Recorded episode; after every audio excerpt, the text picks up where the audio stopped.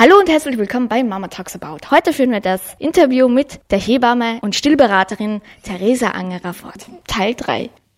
Vorweg zu der Frage.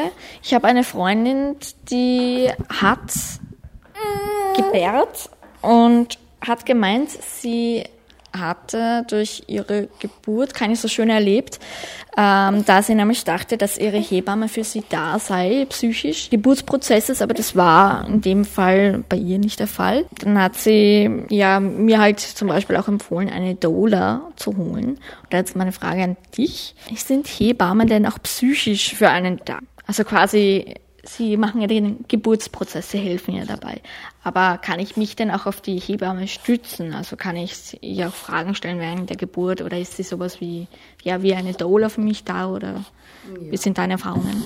Also ich glaube, das ist eine sehr persönliche Sache. Das hängt sehr von der Hebamme auch ab, wie sehr sie sich darauf einlässt und wie gerne sie das macht. Ja? Es gibt vielleicht Hebammen und das würde ich sagen, sind manchmal auch ein bisschen Hebammen, die Spitalsroutine so gewöhnt sind und sehr viele Spitalsgeburten begleiten und eigentlich nie herausgestiegen sind aus diesem, aus diesem System und das einfach so weitermachen und dann die psychische Seite nicht so beachten. Ich glaube, das ist etwas, was man sich gut anschauen muss, wenn man mit der Hebamme redet, dass man einfach das ein bisschen dahin fühlt. Man kann nicht sagen, dass jede Hebamme zu 100 Prozent das gut begleiten kann. Ja, manche haben auch die Fähigkeiten nicht oder es interessieren sich vielleicht nicht so dafür.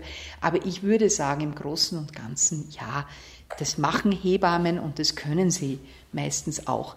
Man muss sich auch anschauen, wie viel arbeitet denn diese Hebamme. Ich denke mir, eine Hebamme, die, die im Spital arbeitet und zusätzlich mehrere Geburtsbegleitungen im Monat macht, von der kann ich mir nicht viel erwarten, weil sie einfach die zeitlichen Kapazitäten und die körperlichen Ressourcen nicht dafür hat. Mhm. Ja, die hat aber dafür viel Erfahrung bei den Geburten wahrscheinlich. Mhm. Ja. Eine Doula wird sich sehr einsetzen, wird, wird, wird die Frau sehr gut unterstützen auch. Ich denke, eine Doula ist dann perfekt, wenn die Frau keine eigene Hebamme hat. Mhm. Ja.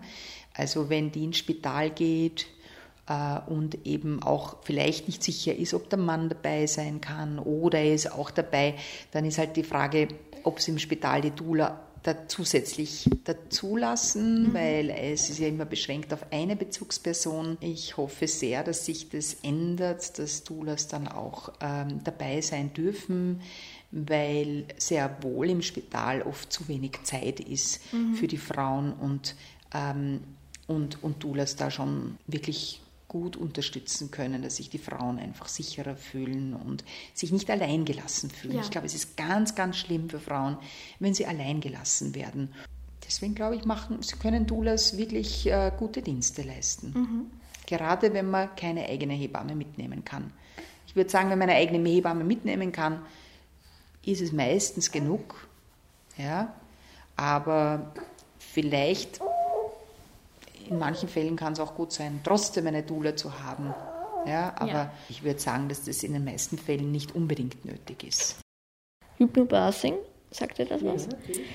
Bieten das eigentlich viele Hebammen an oder würden das viele Hebammen auch so mitmachen, wenn man den Wunsch äußert, wie zum Beispiel im Krankenhaus oder natürlich auch privat? Ja, auch das ist, wird sehr unterschiedlich von den Hebammen gesehen. Ja. Sehr kritisch sind wir und sehr viele andere Hebammen auch, äh, wenn den Frauen so gesagt wird, ja, wenn man das nicht Schmerzen nennt, dann sind es auch keine Schmerzen. Okay. Das ist also ja. das ist etwas, was leider so einfach nicht funktioniert. Ansonsten, wenn man keine zu hohen Erwartungen hat an das Hypnobirthing, funktioniert das gut. Ähm, es ist ganz wichtig, dass man lernt, wie man sich entspannt, in der Schwangerschaft schon, dass man das auch übt, dass man es dann auch bei der Geburt, dass es einem gelingt, sich zwischen den Wehen zu entspannen und da ist Hypnobirthing sehr hilfreich. Hebammen selber bieten Hypnobirthing nicht so viel an, aber das hat einfach auch mit Zeitgründen zu tun und mit dem System des Hypnobirthings, wo du ganz bestimmte Kurse also nur an bestimmten Orten machen kannst. Und also es ist irgendwie so eine eigene Welt. Ich finde es ganz in Ordnung, wenn Frauen das machen. Es gibt einige Hebammen, die das auch anbieten. Und für mich passt es gut, wenn Frauen dann diesen Hypnobirthing-Kurs machen und nicht bei mir die Vorbereitung machen zum Beispiel. Ja, also ich denke, es ist auch schön, wenn das ein bisschen breit gefächert ist. Wie lange bleibt denn die Hebamme nach der Geburt bei uns, bei mir, beim Kind? Beides wieder. Beides. ja. Also bei der Spitalsgeburt üblicherweise bleibt man nach der Geburt äh, zwei Stunden im Kreissaal und die Hebamme wird da immer wieder reinkommen und einmal die Blutung kontrollieren und schauen, ob die Frau irgendwas braucht.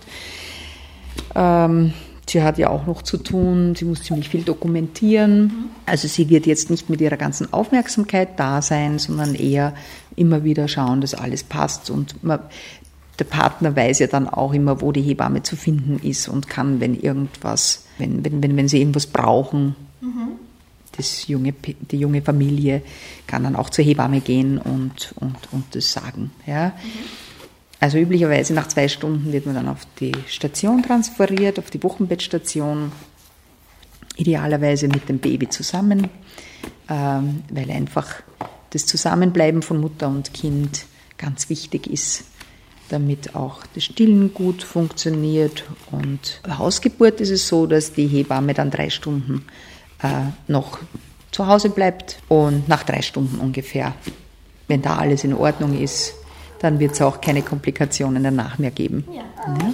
Ist die Hebamme auch nach dem Geburts- bzw. Wochenbettsprozess für Fragen und Tipps da? Und wie lange ist das so? Wie lange ist sie da?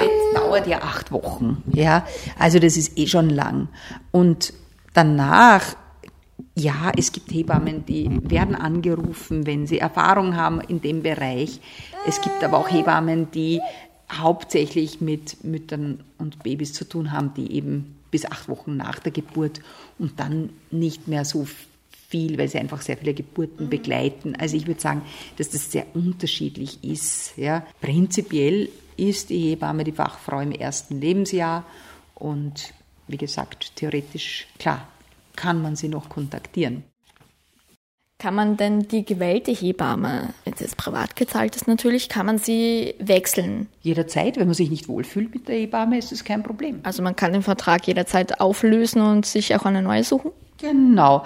Ähm, dazu muss man schon sagen, dass wenn, wenn die Frau jetzt schon Hebammenstunden, also Hebammenberatungen in Anspruch genommen hat, dass sie das natürlich zahlt und dass in dem und dass, wenn das relativ kurzfristig vor der Geburt ist, dann muss man als Frau sicher einen Teil selber zahlen, weil in dem Moment, wo die Rufbereitschaft beginnt, ja. äh, wird die Rufbereitschaft gerechnet und wie, wie man das davor abrechnet, kann ich schwer sagen. Es ist schon so, dass die Hebamme sich ja dann auch frei nimmt. Das heißt, ich kann ja als private Hebamme, also ich habe mir jetzt zum Beispiel ähm, als Limit drei Geburten im Monat ge gesetzt. Ja? ja? Also viel mehr viel, will ich nicht wow. arbeiten. Nein, ja. das ist jetzt gar nicht so viel. Es gibt Hebammen, die auch sieben oder acht Geburten begleiten im Wirklich? Monat. Das ist möglich.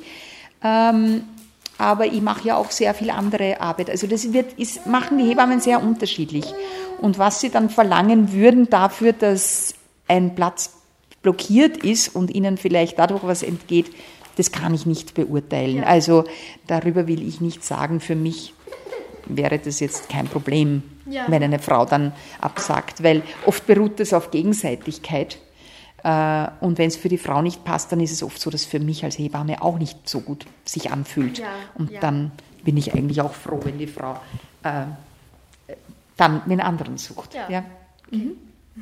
Hast du denn Tipps oder Anregungen, die du gerne weitergeben möchtest? Ja, also ich habe wirklich das Gefühl, dass die Frauen sehr, sehr viele Falschinformationen im Internet finden und sich zu viel mit ihrem Kopf damit beschäftigen, was alles sein kann und was alles passieren kann. Und es sind so viele Informationen, dass ich sagen kann, äh, das Allerwichtigste ist eigentlich zu schauen, dass man selber Dinge tut, die mich als Schwangere in die Mitte bringen und zentrieren, äh, dass ich mich genug bewege, dass ich ähm, mich auch, dass ich mir keine unangenehmen Geburtsgeschichten anhöre. Also wann immer eine andere Mutter mir, mir klagen will über Geburten, dann sollte ich als Schwangere einfach fragen, ist das was Positives oder ist das was Negatives, was da kommt, vorher schon, mhm.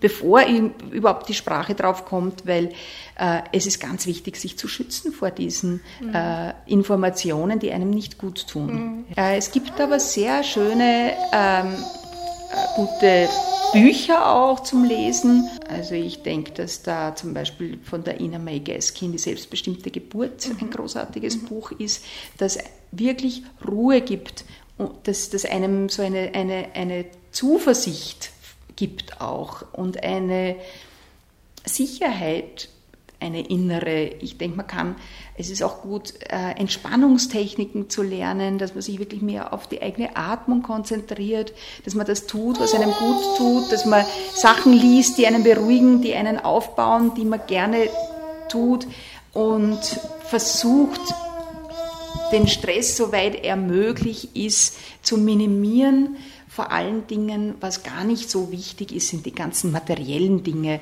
äh, die einem eingeredet werden, was man alles braucht. Das ist vor allem, um die Wirtschaft anzuregen, würde ich sagen. Aber ähm, man braucht fürs Baby, also was das Baby am, am meisten braucht, ist einfach eine, eine Mutter, die Zeit hat und die Ruhe hat für Stillen und es braucht ein bisschen Gewand, ja, es braucht vor allem, es muss getragen werden, es braucht ein Tragetuch, äh, ein Kinderwagen kann auch praktisch sein, aber äh, es braucht sehr viel Nähe und Geborgenheit und auf das kommt es an. Ja?